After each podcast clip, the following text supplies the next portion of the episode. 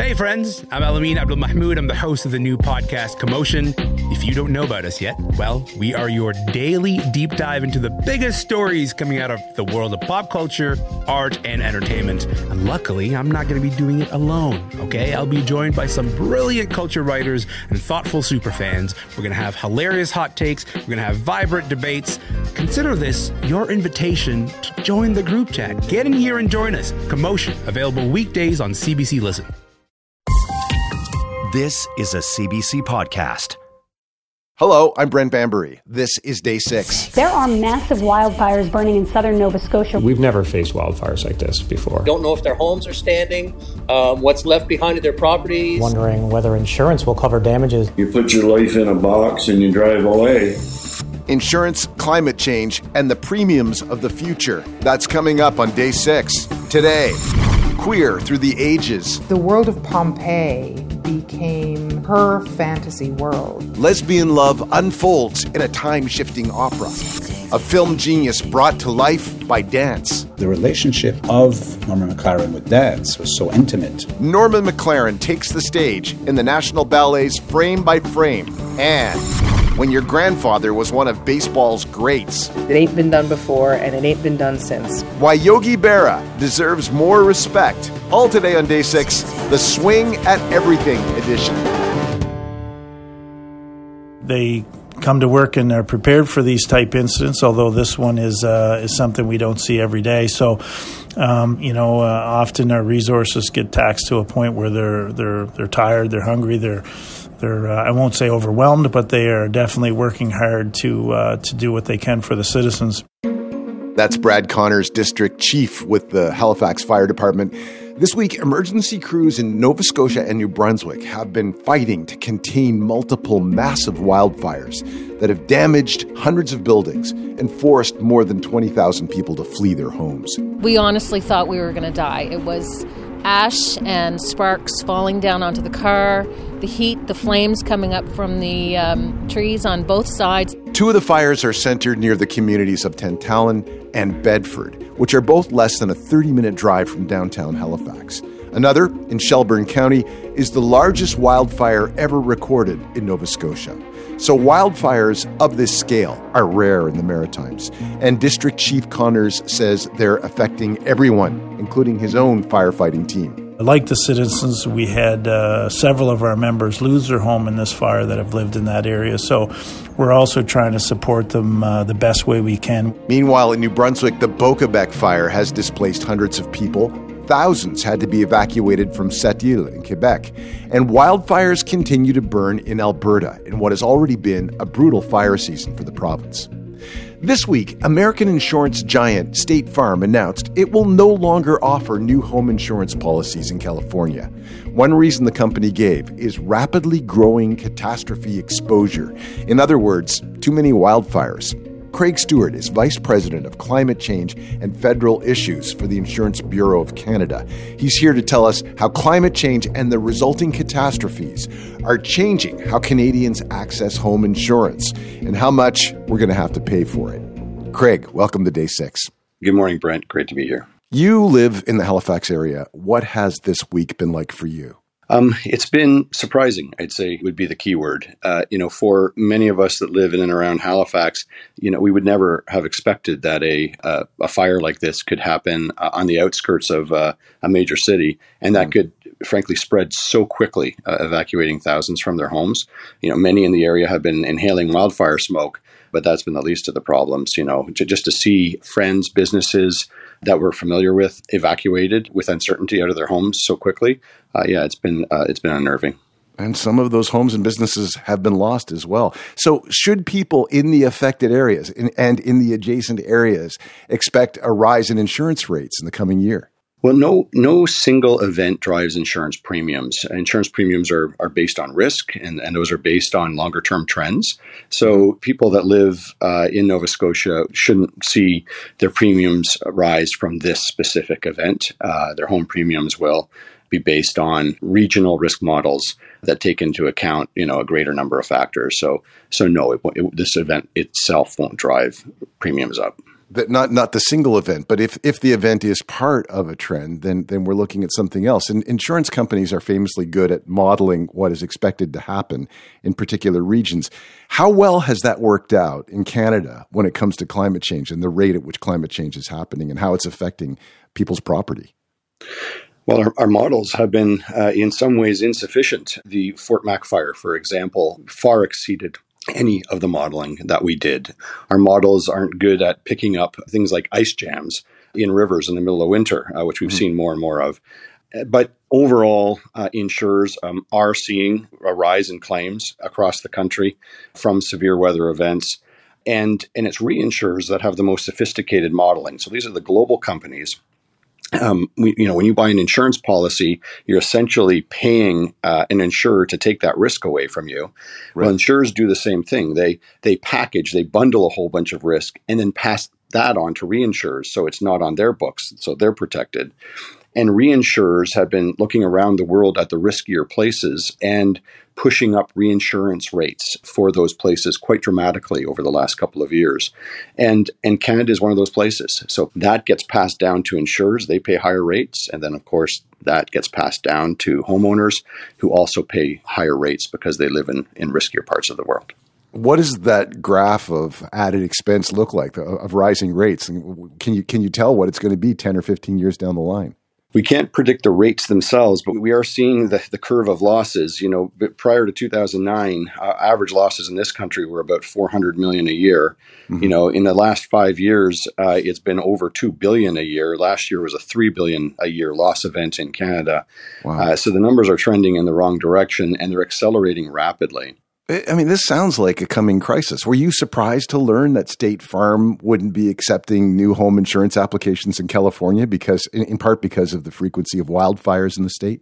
We weren't entirely uh, surprised because we've heard rumblings that insurance companies have been contemplating restricting business in the California market for years. Uh, we've seen this happen with hurricane insurance in Florida and Louisiana. Mm-hmm. The problem is, is that California is now a predictable place of wildfire loss. Uh, very high populations, lots of lots of homes in in very dry, high risk areas, and it's very analogous to living in floodplains in Canada as soon as something's no longer an accident, as soon as you can predict that that event is going to occur in a, in a particular region, it's no longer really a good candidate for insurance because insurance mm. is hmm. designed to cover accidents.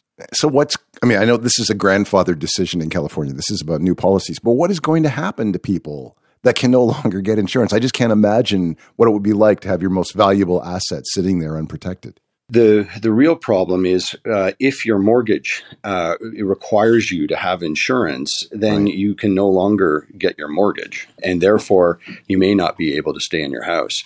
Those are the the, the situations where you know you're not only are you exposed, but your mortgage lender may no may no longer feel comfortable lending you the money could you see that happening in Canada in the floodplains, the areas that you mentioned before, or you know, the, where the wildfires have, have happened and been catastrophic in, in, in Alberta, like Slave Lake or or Fort Mac, or or maybe Nova Scotia, if there's a repeat of what's happening this summer in years to come?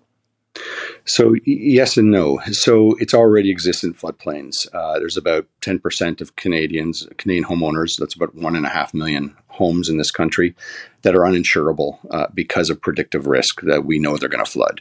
And so those homeowners uh, don't have access to flood insurance, and they're basically relying on government bailouts post event uh, mm-hmm. to help them. Most are unaware of the risk that they face.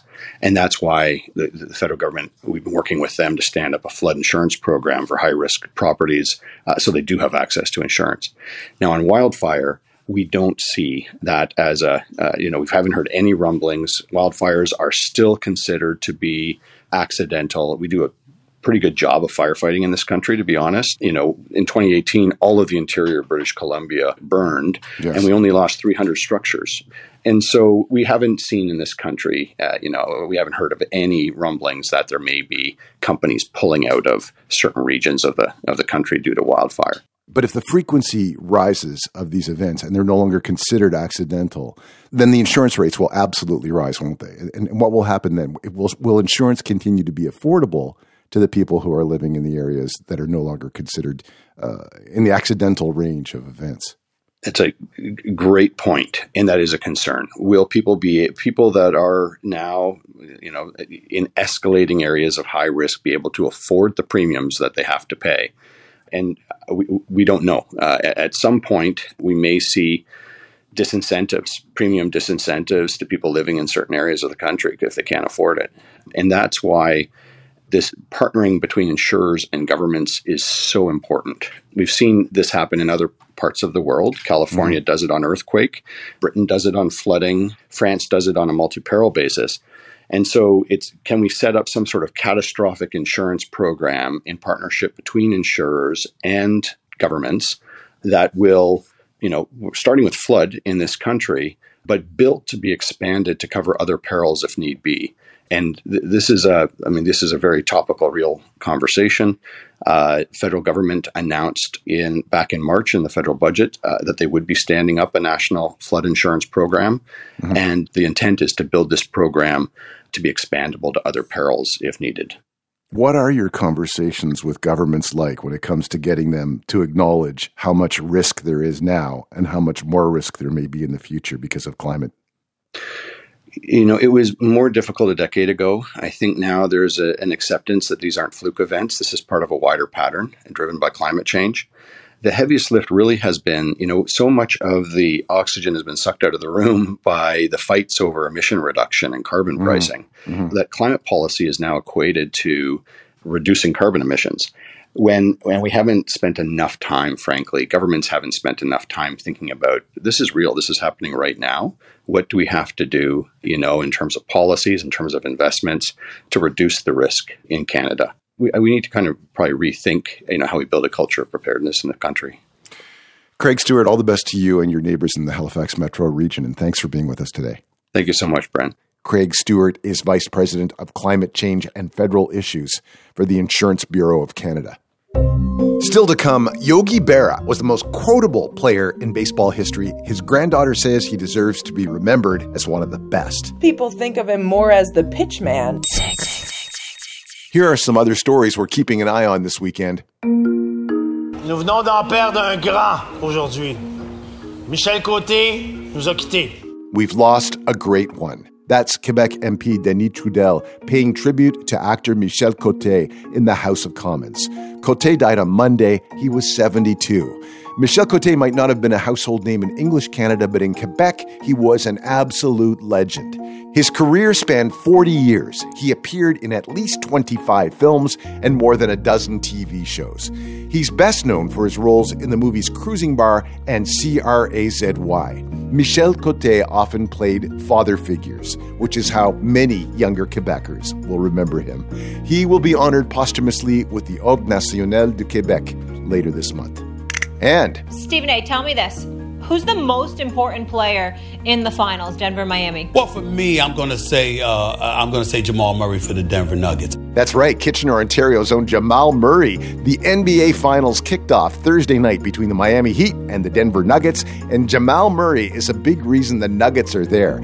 Murray had two 37 point games as his team swept the Lakers, and he helped the Nuggets to a convincing win in Game One. Viewing parties were held throughout Kitchener to watch the game. Game two is tomorrow in Denver. Still to come here on day six, a lesbian love story that spans the ages, from ancient Pompeii to the gay world of the 1980s. It's called Pomegranate. A society of women existed that embraced love between women. The 2015 All Star Game features the four greatest living baseball players Hank Aaron, Johnny Bench, Sandy Koufax, and Willie Mays, who are all absolutely amazing players in their own right. But I'm in the room sitting next to my grandfather, Yogi Berra. And I'm thinking, wait a second. He's got more MVPs than any of these guys. He's won more World Series rings than all four of them combined. And I look at him and I said, are you dead? And he said, Not yet. That's Lindsay Berra. She's a sports writer and the granddaughter of Yankees legend Yogi Berra. A lot of people will remember Yogi for the many commercials he did over the decades, including ones for insurance companies, beer, and Yoo-Hoo, the drink of champions. Well, if you get hurt and miss work, it won't hurt to miss work. Uh-huh. And they give you cash, which is just as good as money. Or you might remember Yogi for his so called yogiisms, like when you come to a fork in the road, take it. Or you can observe a lot by watching. Or his most famous line, it ain't over till it's over. Yogi's huge personality may have taken away from his legacy on the field, and the facts don't lie. Yogi Berra was a really, really good player. There are only two people with more than 350 home runs and fewer than 500 strikeouts in the whole history of Major League Baseball. And their names are Joe DiMaggio and Yogi Berra. Yogi Berra had 10 World Series rings, more than any other player ever. His real name was Lorenzo Pietro, but he went by Larry. He was the son of Italian immigrants, and before he made the big leagues, he played at a diamond that didn't have benches in the dugouts. So he sat cross legged on the ground while he was waiting to bat. Someone said he looked like a yogi, and the name stuck, and it kind of suited him. Yogi Berra died in 2015 at the age of 90, and now a new documentary about him aims to set the record straight and make it clear that he's not just a punchline or a philosopher in the dugout but one of the greatest baseball players ever. Yogi's granddaughter, Lindsay, narrates the film. Lindsay Berra, good morning. Welcome to the program. Thanks so much for having me. When you think about your grandfather and the way that you remember him, how do you describe him in a sentence? Oh my God, in one sentence? You can um, use several.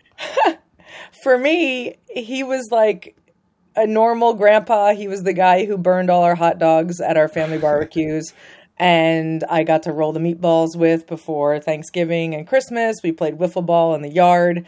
Um, you know, I grew up watching boxing matches with him because he was super into the fights. He was an undefeated boxer in the Navy.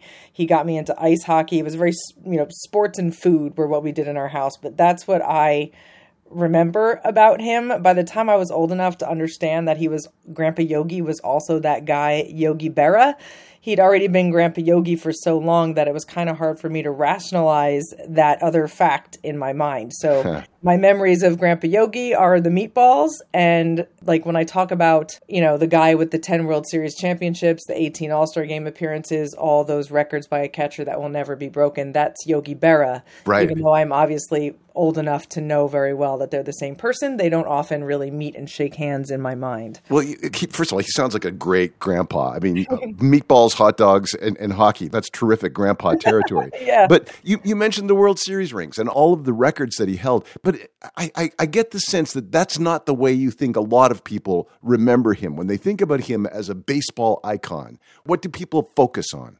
I think most people think of him more as the pitchman than the baseball icon because I think there's a bit of a recency bias. He played his last game in the big leagues on May 9th, 1965, and then he spent 50 years as a manager, being quoted in the press saying funny things, being mm-hmm. quoted by the by presidents saying funny mm-hmm. things, mm-hmm. Making commercials for Yoo-Hoo and Amtrak and Aflac and Pringles and Visa. And I think because of that, what's most in, upfront in people's minds is grandpa as the funny older guy with the big ears who said funny things, who they have this vague knowledge that he was a baseball player, but they know him more as this pitchman um, for products and and the guy who said all the yogiisms. And when did it occur to you that that was kind of an injustice? That the people were missing some of the things that made your grandfather great. I, I think for me, it really was that 2015 All Star game. Um, I don't think Grandpa ever really thought about it, and because of that, I don't think I thought about it. But when I was sitting with him watching the 2015 All Star game, and Major League Baseball brings out Hank Aaron, Willie Mays, Sandy Koufax, and Johnny Bench as the mm-hmm. greatest living players. Mm-hmm. And I'm sitting next to my very much alive Grandpa Yogi, who has more World Series than all of them combined. I was a little bit flabbergasted that people could leave him off of that list. That so so that was the one major you know kind of tipping point for me Yeah. i think And lots of people agreed with you. And the film is, is filled with a who's who of baseball who want to talk about the things that Yogi did on, on the field. Bob Costas, Willie Randolph, Derek Jeter, Billy Crystal, sportscaster Vin Scully, who, who died last summer. This film, in fact, was, was his last interview. Why was it important for you to have Vin Scully in the film? So I wanted to get as many people as possible who had either seen grandpa play or who had played with my grandfather so they could talk about his impact on other players what he looked like on the field as an as an athlete um, you know and just how he was able to kind of turn games with one swing. And Vin Scully had called Dodger games since the early 50s, basically my grandfather's entire career, and they were in the World Series against the Dodgers so many times. And Vin was actually the very first interview we went after because he was not a young man when we started shooting, and I, I knew that there was a chance our time could be limited. Um, and I felt the same way about other folks like Bobby Richardson, Tony Kubek, Hector Lopez, Ralph Terry, Audrey Garagiola was the widow of Joe Garagiola, Grandpa's best friend from growing up on the hill. And, Um, and neighbor, his neighbor. and his neighbor, right? They grew up right across the street from each other, 5446 and 5447 Elizabeth Avenue. And then the other one I really wanted to get was Roger Angell, Right. who had covered baseball in New York from the moment he got out of World War II. So from 1946 on, and he was 100 years old when we interviewed him for the movie, and he looks like he's like 75. I know he looks amazing in the He's amazing. Yeah. So George Steinbrenner was the owner of the Yankees. Steinbrenner was not well liked, but he hired your grandfather as manager in 1984, and then in less than a year, Steinbrenner had him fired. He didn't do it in person. He sent somebody to fire him after saying he was going to keep him on, and that caused a rift. And Yogi refused to go to Yankee Stadium for anything. After 14 years, Steinbrenner finally apologizes, and Yogi returns to Yankee Stadium. What do you think it meant to him to be back there? I mean, everything. Like, he, I know, considered the Yankees his extended family.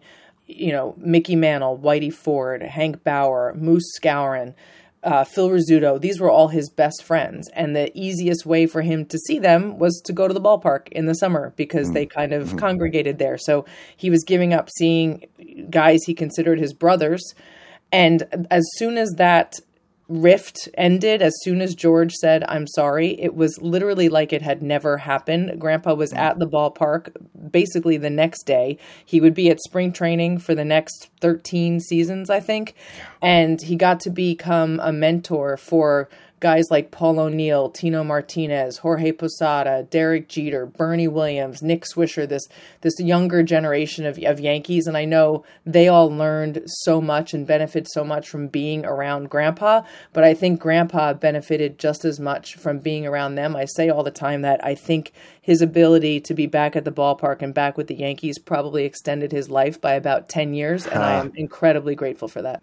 Let's let's talk about something that happened on Yogi Berra Day at, at Yankee Stadium. You were there, but in 1956, Yogi Berra was the catcher when Don Larsen threw a perfect game in the, in the World Series, a huge, like monumental, historic achievement. And then he returns to Yankee Stadium. They had Yogi Berra Day, and pitcher David Cone, who I should say is a former Blue Jay, throws a perfect game in front of Yogi. What was that like? I mean, the whole place just seemed like it was in trance. What was it like for you and for Yogi?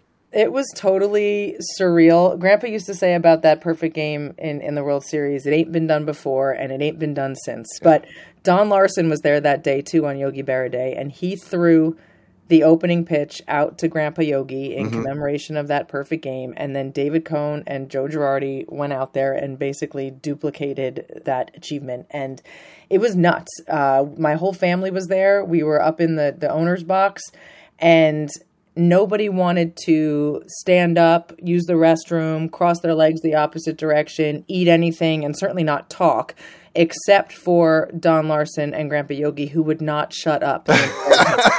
like to the point where it was really stressing people out. And you see in the film at the the last inning, Grandpa was actually in the broadcast booth, and everyone was really happy to see him leave because they thought maybe Donnie would stop talking. Um, but it was crazy. Our director Sean Mullin always says that if this had been a scripted film and he had written that into the script. The producers would have been, "This is ridiculous." Yeah. Oh, come on. We're not shooting this. That but can't it happen. Really happen. But Sean Mullin has said that everybody knows Yogi, but nobody knows Yogi. What's one thing you hope people will learn about Yogi Berra from this film? I want them to remember what a tremendous player he was, that as a catcher, he really did things that nobody else ever did. 148 game errorless streak. He caught both ends of doubleheaders 117 times in his career. I physical challenge any major league catcher to go out there and catch a doubleheader, the whole thing, and then walk up the stairs the next day. Right. You know, you mentioned the stat that there's only two players in baseball history that have more than 350 home runs and fewer than 500 strikeouts, Mhm. and it's Grandpa and Joe DiMaggio. And I don't think people think of him in the same sentence as as Joe DiMaggio very often, but he deserves to be there. So I want people to remember what a great player he was, but beyond that, I want them to remember that as good as he was on the field, he was a better human being. Lindsay Berra, nice to meet you. Thank you very much for being with us. Thanks so much for having me. Everybody, go to the movies. Lindsay Berra is a sports writer and the granddaughter of Yankees legend Yogi Berra. She's also the narrator and executive producer of the documentary It Ain't Over, which is playing at the Hot Doc Cinema in Toronto until June 6th. It screens in London, Ontario on June 9th and then moves to Hamilton on June 11th.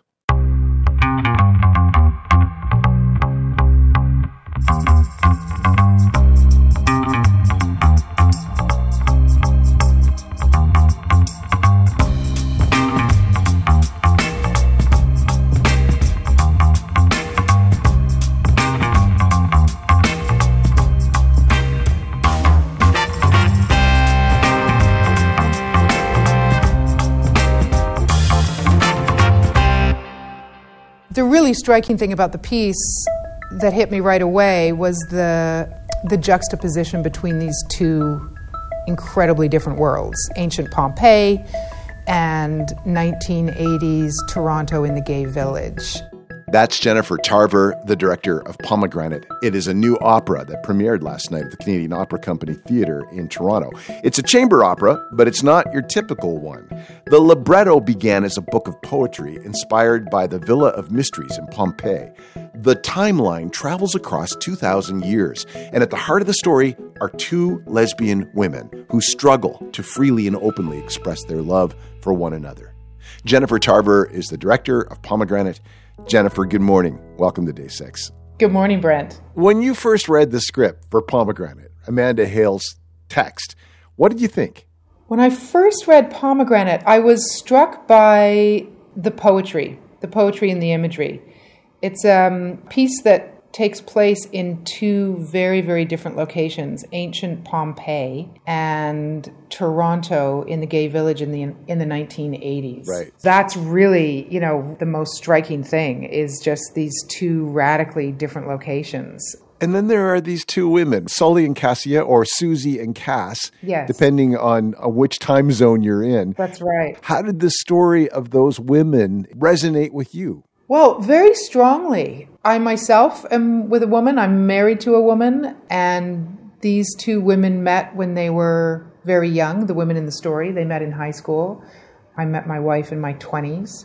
Definitely the hardships and challenges that you go through uh, trying to navigate being in love with um, not only societal prejudices, but prejudice within your own family. Mhm. So I could really relate to their experience and the narrative that Amanda has crafted in this piece. And then in this case, as you said, the narrative is in, is in two di- very, very different places. In ancient Pompeii, it's Sully and Cassia, and in, then in Toronto's gay village, it's Susie and Cass. What do those couples share in common in both of those places, in both of those very different times?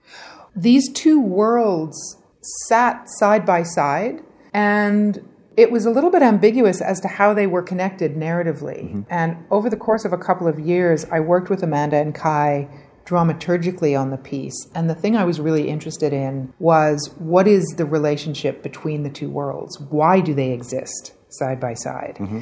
They started in response to that question to really craft the piece through the lens of Cass. And the world of Pompeii became her fantasy world. It was a fantasy world that existed for a very specific reason because of the challenges of living in a society where love between two women needed to be hidden. The world of Pompeii was a ideal world where a society of women existed that embraced love between women. Mm-hmm. And so the fantasy became something that was born out of necessity, which was really ne- like a narrative shift from the original rendition. Hmm. And so, what is it that's missing in the early 80s in the gay village that sends her back to this fantasy world? What is she trying to fulfill that's not fulfilled by life in, in the recent past, in our recent history? Yeah, 1980s, it was a, still a world where most gay people could not come out to their families. Mm-hmm. There was a lot more secrecy in terms of who their lovers were in society, with their families, in the workplace, just about everywhere. And so the bar, which is called the Fly By Night, which existed apparently for a couple of years in the gay village in Toronto, was really a true refuge hmm. for these women. And um, many of them literally had no place else to go where they could be themselves. And so, have you talked to anyone that used to go there? Well, actually, the composer, Kye Marshall, frequented this bar. This was her second home. and so, it's very, very uh, personal to her and uh, autobiographical in terms of creating a piece that is located in this place. But yeah, she's full of very specific memories as to what this place was and why it needed to exist. Opera has a strong following among gay men. Do you think there'd be an opportunity here to extend that to lesbians? I hope so. Yeah, it's hard to say. You know, like people are people and it's it's true. I guess, you know, lesbians do not have the same reputation as gay men for being fans of opera, but I hope this can, you know, shift the tide would be wonderful. Hmm. In, in 2021, I spoke to to Teiya Kasahara about her role as disruptor in residence at the Canadian Opera Company, and she's she's playing one of the lead roles now in, in Pomegranate. Would you say that Pomegranate is also part of an opera disruption? Well, I would certainly in the subject matter. Absolutely. I, I personally don't know of any other lesbian operas. And I think stylistically as well, in terms of, you know, spanning those two very, very different worlds the contemporary elements to the musical style, I think, um, is something that's part of an evolution in in the operatic form for sure. Hmm. You know, women are being are being persecuted in operas for hundreds of years, mostly by male composers. Yes, and and male librettists. True, but it's definitely one of the themes in opera. Can you tell me how it's different in Pomegranate? You know, Pomegranate explores a world that that has very strong female leadership, mm-hmm. um, both in Toronto and in Pompeii. And then speaking of Teiya, Teiya plays both Jules as the bartender and the priestess in Pompeii, and they are an incredibly strong presence that become very very active in terms of the protection of the world that they are part of and that they represent. So I feel the the representation in opera of these very specific societies that are female centric mm-hmm. and led by strong female leaders is is something that we don't see a lot in opera. You're the director of Pomegranate, but you, have also said you're the dramaturge for. Am I saying it right? Dramaturge is such a great word. Dramaturge, yes. It, you're also the dramaturge. That means you've worked with it, and you've worked with all of the other artistic parties in it for, for, for many years now. How does it feel to finally see it up on stage? It's amazing. I mean, you know, it's always a work in progress. You know, it's one thing to sit around a table and talk about ideas, but it's not until you get in the rehearsal room in real time with all of the artists that you can actually test drive whether or not the ideas you've been working on really truly work. There's a whole process of dramaturgy that is uh, very active and studio based. And so, one of the challenges is that we've been given a very traditional production schedule for a new work that is essentially still in progress. Part of it is exhilarating to see these ideas come into fruition, and part of it is still like, oh my God, this is still really challenging. Um, how do we keep finessing this in the limited time that we have to bring it to its full potential? So it's the the challenges never never end with a new work, um, which is par for the course. Right. Well, it's it's exciting for many different reasons, and thank you for sharing some of them with us, Jennifer. Congratulations. It's my pleasure. Thank you. Jennifer Tarver is the director of Pomegranate, which debuted last night at the Canadian Opera Company Theatre in Toronto.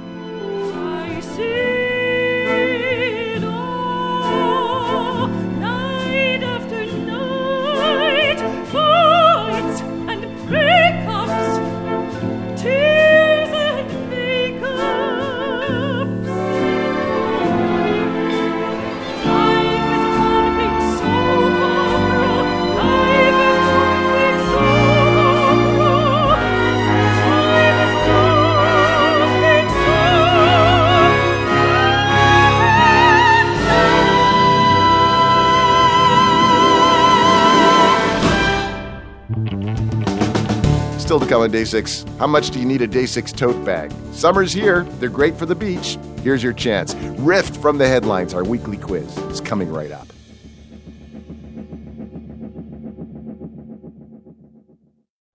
I told the court that I'm wrongfully imprisoned. Mr. Sue, you are not You have to hear me. There's too much being hid, hid from you. You need to be taken out of the court. There's too much. He was one small man in a giant wheel caught.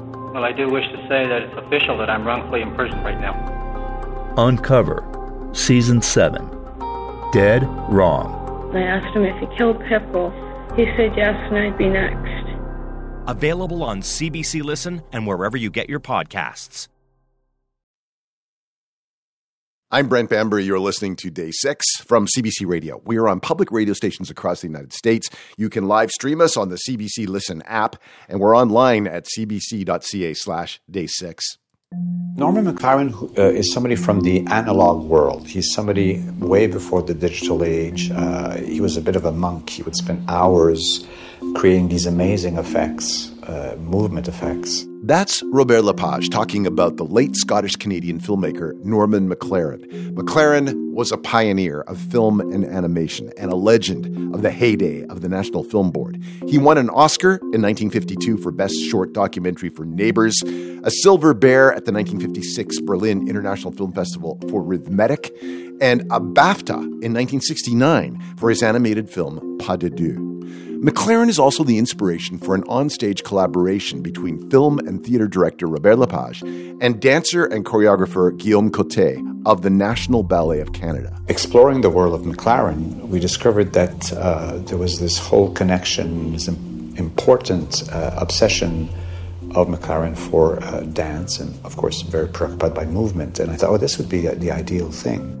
The result is Frame by Frame, an onstage marriage of dance and technology, ballet, and film. Frame by Frame had its world premiere in 2018, and it's back on now at the Four Seasons Centre for the Performing Arts in Toronto. Robert Lepage and Guillaume Côté, welcome to Day 6. Good morning. Good morning. Let's go back to the origins. Robert, when did you know that you had to do something involving Norman McLaren and his work? Uh, well, I was a great fan of, of his work, and I knew a lot about him. And, and uh, uh, I guess, like a lot of people in, in, Canada from my generation, you know, if you'd watch the the hockey finals, there's always be like this kind of odd uh, 15 or 20 minutes uh, before the news where CBC, uh, whether it's French or English, you know, didn't have anything to fill up that 15 minutes. They'd always kind of cram a, a McLaren uh, animation film or, or film.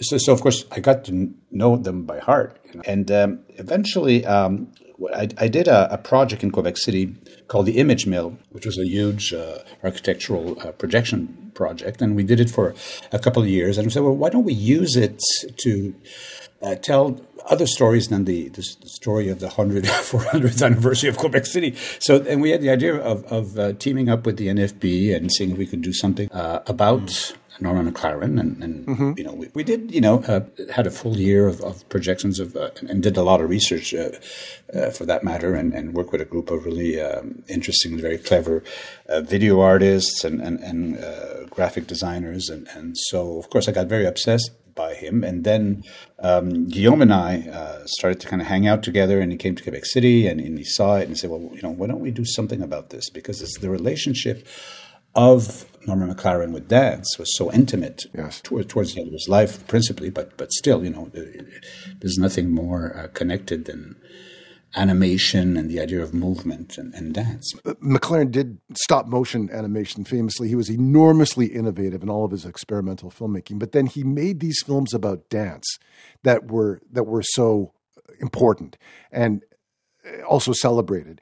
What have you learned, Guillaume, about dance from watching McLaren's films? Well, you know, the most one of the most interesting things is the McLaren films came into my life differently because I had teachers at the ballet school which actually f- were featured in those films. Oh. Uh, I had Anna Marie Holmes, my teacher, who was in Ballet Adagio.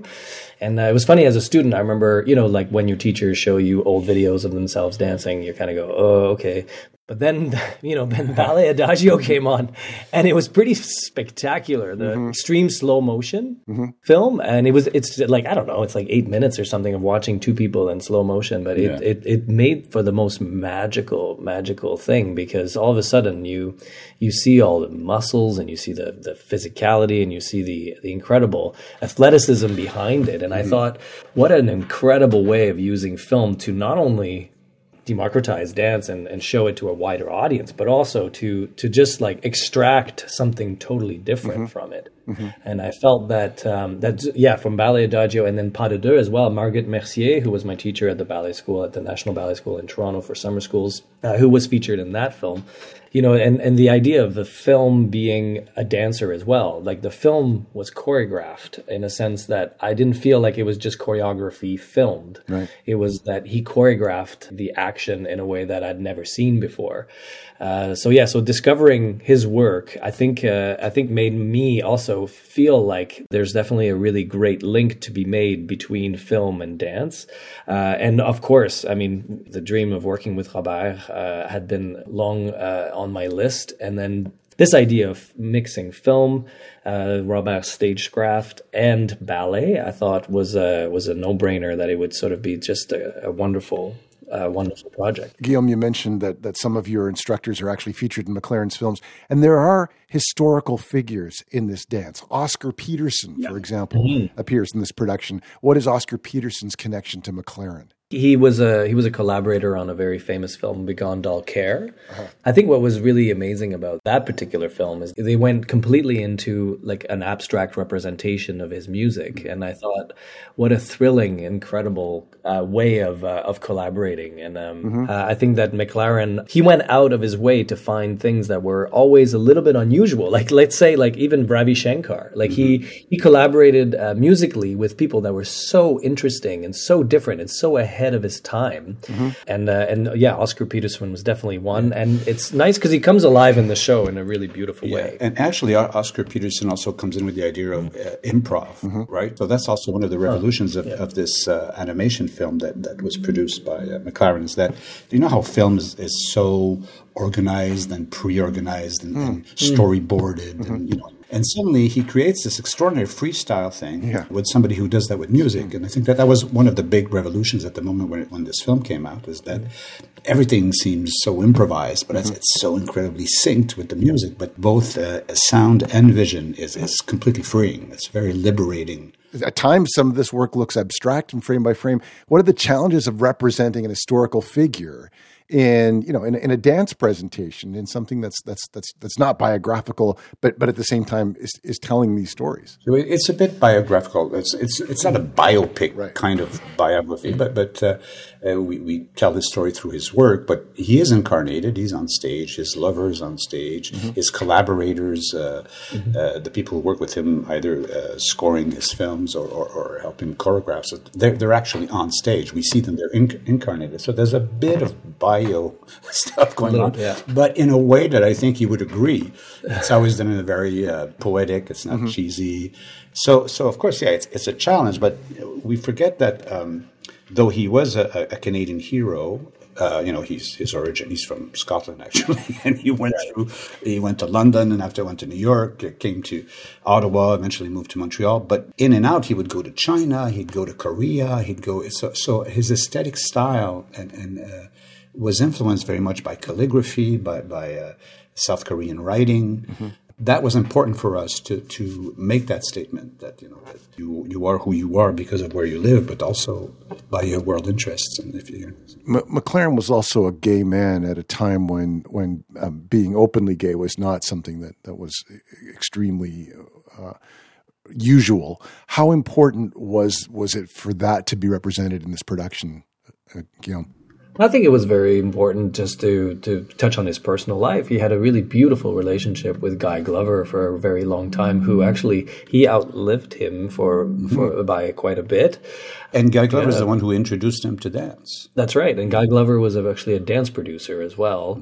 It's a beautiful love story. So um, I think we wanted to make sure we, we portrayed the beauty of their love story, you know, and even some really beautiful dance sequences, and also used uh, used the first meeting that they had, which uh, which was at Covent Garden uh, during the performance of Swan Lake. So we sort of reconstructed a version of uh, of what that would have been, a sort of a playful reconstruction of, of their meeting. But there was also uh, uh, in in his movies. We forget that there's always a kind of social dimension, and uh, and messages. Of course, the, the neighbors. It's clear that it's uh, you know it's, it's about war, and we're more amused and entertained by the whole craft. And eventually, we understand that uh, it, it's it's about war. But it's the same thing with Narcissus. At the end of his life, he did this very, very highly political. When you come to think of it, when you when you think when it was actually shot, he does this whole uh, thing about a man who who has both male and female lovers. Everybody's attracted to him, and then suddenly at the end, uh, falls in love with himself, but ends up in a prison. Uh, the last Mm, shot, and that's not right. always shown. And I'm sure that um, in in the hockey finals in the 1960s, they not show that part. But at the very end, you know, the, the, there's, he he makes that That's statement true, where, yeah. where uh, Narcissus ends up behind bars. I mean, it's a huge, huge, huge, huge statement. So so he was very. Um, you know, politically uh, involved, uh, and he had ideas. He wanted to make these these uh, social uh, comments, but in a very highly poetic, Mm. uh, I'd say, a non-overstated way. Robert, you've you've noted that McLaren worked in an analog world. He used real 16 millimeter film. At some at some points, he actually drew on the film with his with his bare hands. Now there are all kinds of technologies available. It is a digital era now, and you can replicate or maybe even push past some of the innovations that McLaren was able to do at the time. How are you using new technology in this production? Well, you just push on one button. I mean, it sounds uh, a bit kind of kooky, but that's what it is. And that's also what we wanted to show is that it, this extraordinary um, uh, the, the, the, the, the film he did with these two dancers in Pas de Deux, where they have these uh, amazing kind of illusions where you where you see the movement being, uh, and that's a complete analog way of thinking and seeing and all that. Of course, we just push on a button you know, and does it and does it at the speed that we want and all that. So it's not to diminish. The thing is that what he did with it was so poetic and interesting, and, and, and the effect it has is the same as when we push the button. It, it's because it's, we're in a completely new era, and we're doing an homage to a guy who was completely in an analog era. We have to, as artists, we have to defend that that approach because, uh, you know, for example, um, up until the mid 19th century, uh, the, the uh, you know there was all the great uh, romantic painters and Delacroix and all these people. But of course, if you were a painter and you made a living out of it, it's because that the the, the uh, you know the oil was expensive. Uh, oil painting was expensive, and, and, and you had to be commissioned to do a, a work and all that. So it was only like a very small batch of artists who could do these things. Suddenly, acrylic paint is invented, and it, democratizes the whole thing, and everybody starts doing painting and doing uh, great work. But because it dries very quickly, uh, you have to do it very quickly. So you, it creates impressionism. So with every new medium, every new uh, kind of paint or app or, or what call it what you want. So so we have to be open to that too. So that's why I, I find it interesting to be doing a show about an analog pioneer uh, with a completely digital approach. And and uh, and I think it's in our show it's seamless because there's a human factor. If there's the dancers that are there and that, that help kind of uh, um, meld these things together. And and what did the dancers think of this, Guillaume? I've noticed that for many of the performers in Frame by Frame, uh, this is their debut performance in this ballet. What are they telling you about the experience? Um, at the beginning, uh, so that when we created this five years ago, we, we, we, we had a long creation period where we dove really into a lot of uh, research about the, each character and, and each person and collaborator and, and watch parties and and um, and and also a lot of improvisation too on themes of McLaren and stuff like that. So a lot of the dancers, the original cast, did instruct how we made the show. But then now, five year late, five years later, in a ballet company, what happens is there's a really fast turnover. Um, so the beautiful thing is, and now we have actually three casts dancing the roles. Um, so it was, it's a lot more people, and it's all these younger dancers who uh, are. I, I'll be quite honest, people are not that familiar with McLaren in our generation. I think. Um, I think it was a really wonderful learning curve, and and and you know the first couple of rehearsals we had a uh, we had some learning rehearsals where we didn't put things into context, so we just sort of taught sequences from neighbors, and suddenly you have like this flower on stage and this picket fence and two people doing this really weird thing to, you know, electronic old '80s electronic music, and I think the dancers were a little bit sort of thrown back. They were a bit like, oh, okay, what what is this? And then we sort of took a step back and we started like looking back at the films, putting things into context, and then that's when people started being truly excited because when you understand the context and you understood a little bit where we came, uh, where we came from for, with uh, with the material, uh, and and the thing is, there's a lot of amazing dancing in the show. There's so much dancing, so uh, so the dancers are are thrilled because in so many ways it features a lot of them. Uh, like the cast is, uh, I think it's like 16 people in one of the casts, and everyone dances like crazy. I mean, you know, if if you've ever seen a Robert Lepage show, you know that people transform into Mm. different characters and Mhm. and go back and forth, and um, no one uh, no one you know has it easy. So um, so the, the the dancers love it because they get to explore. I think it's 21 scenes now. I think it's 21 little vignettes, and also uh, there's the comedy of it too. Like there's not that many ballets that that use comedy in this way, uh, and that's really quite just. A really lovely celebration of uh, of dance. Yeah, I've worked on a few dance shows, uh, mainly with contemporary companies. And what's great about doing this show at the National is that, um, y- you know, we're, we're talking about storyline and characters, and, you know, the classical ballet uh, is used or trained uh, to, to, to, to uh, i- incarnating uh, not just ideas and, and, and intuition and movement and colors, but also, you know, characters and motivations. Uh, so, so for a theater director, it's a it's a cool, really cool place to, to develop this kind of project. Robert Lepage, Guillaume Côté, thank you very much for being with us today. Thanks for having us. Robert Lepage is a film and theater director. Guillaume Côté is a ballet dancer and choreographer. Frame by Frame is a National Ballet of Canada production. It's on until June 11th at the Four Seasons Centre for the Performing Arts in Toronto. Time, weather, and From the headlines. And here it is, Riff from the headlines, our weekly quiz. Three riffs linked by one story in the news. If you guess the story that links the riffs, you could win a day six tote bag. First, here's a recap. This is last week's clue. It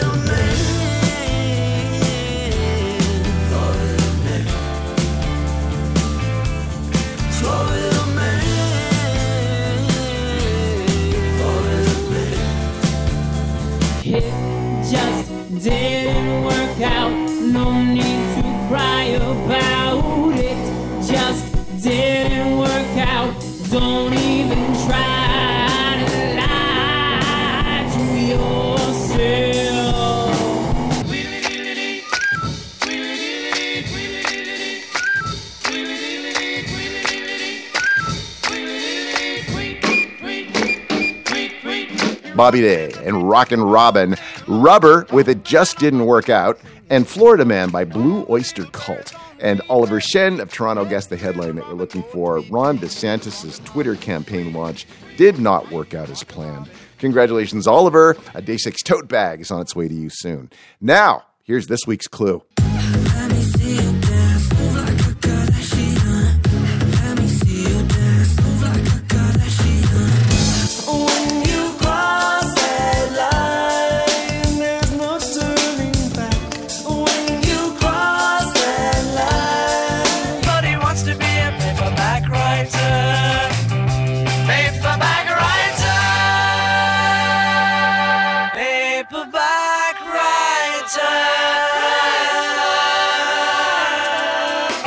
And we're looking for the story that connects those riffs. Email us your answer. Put riff from the headlines in the subject.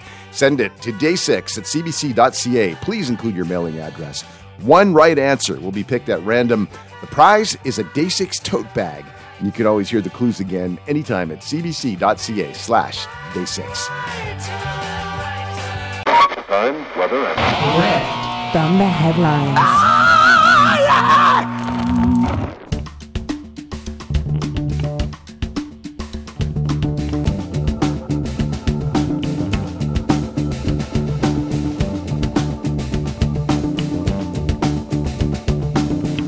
that's our show for this week. Day 6 was produced by Lori Allen, Mickey Edwards, and Pedro Sanchez. Our digital producer is Paul Hantiuk. Our senior producer is Gord Westmacott.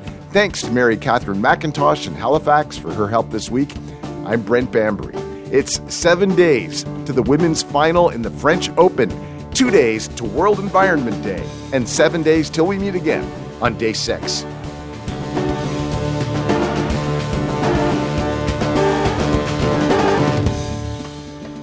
I don't know what people were talking about with this ridiculous, too ugly to be a Yankee crap.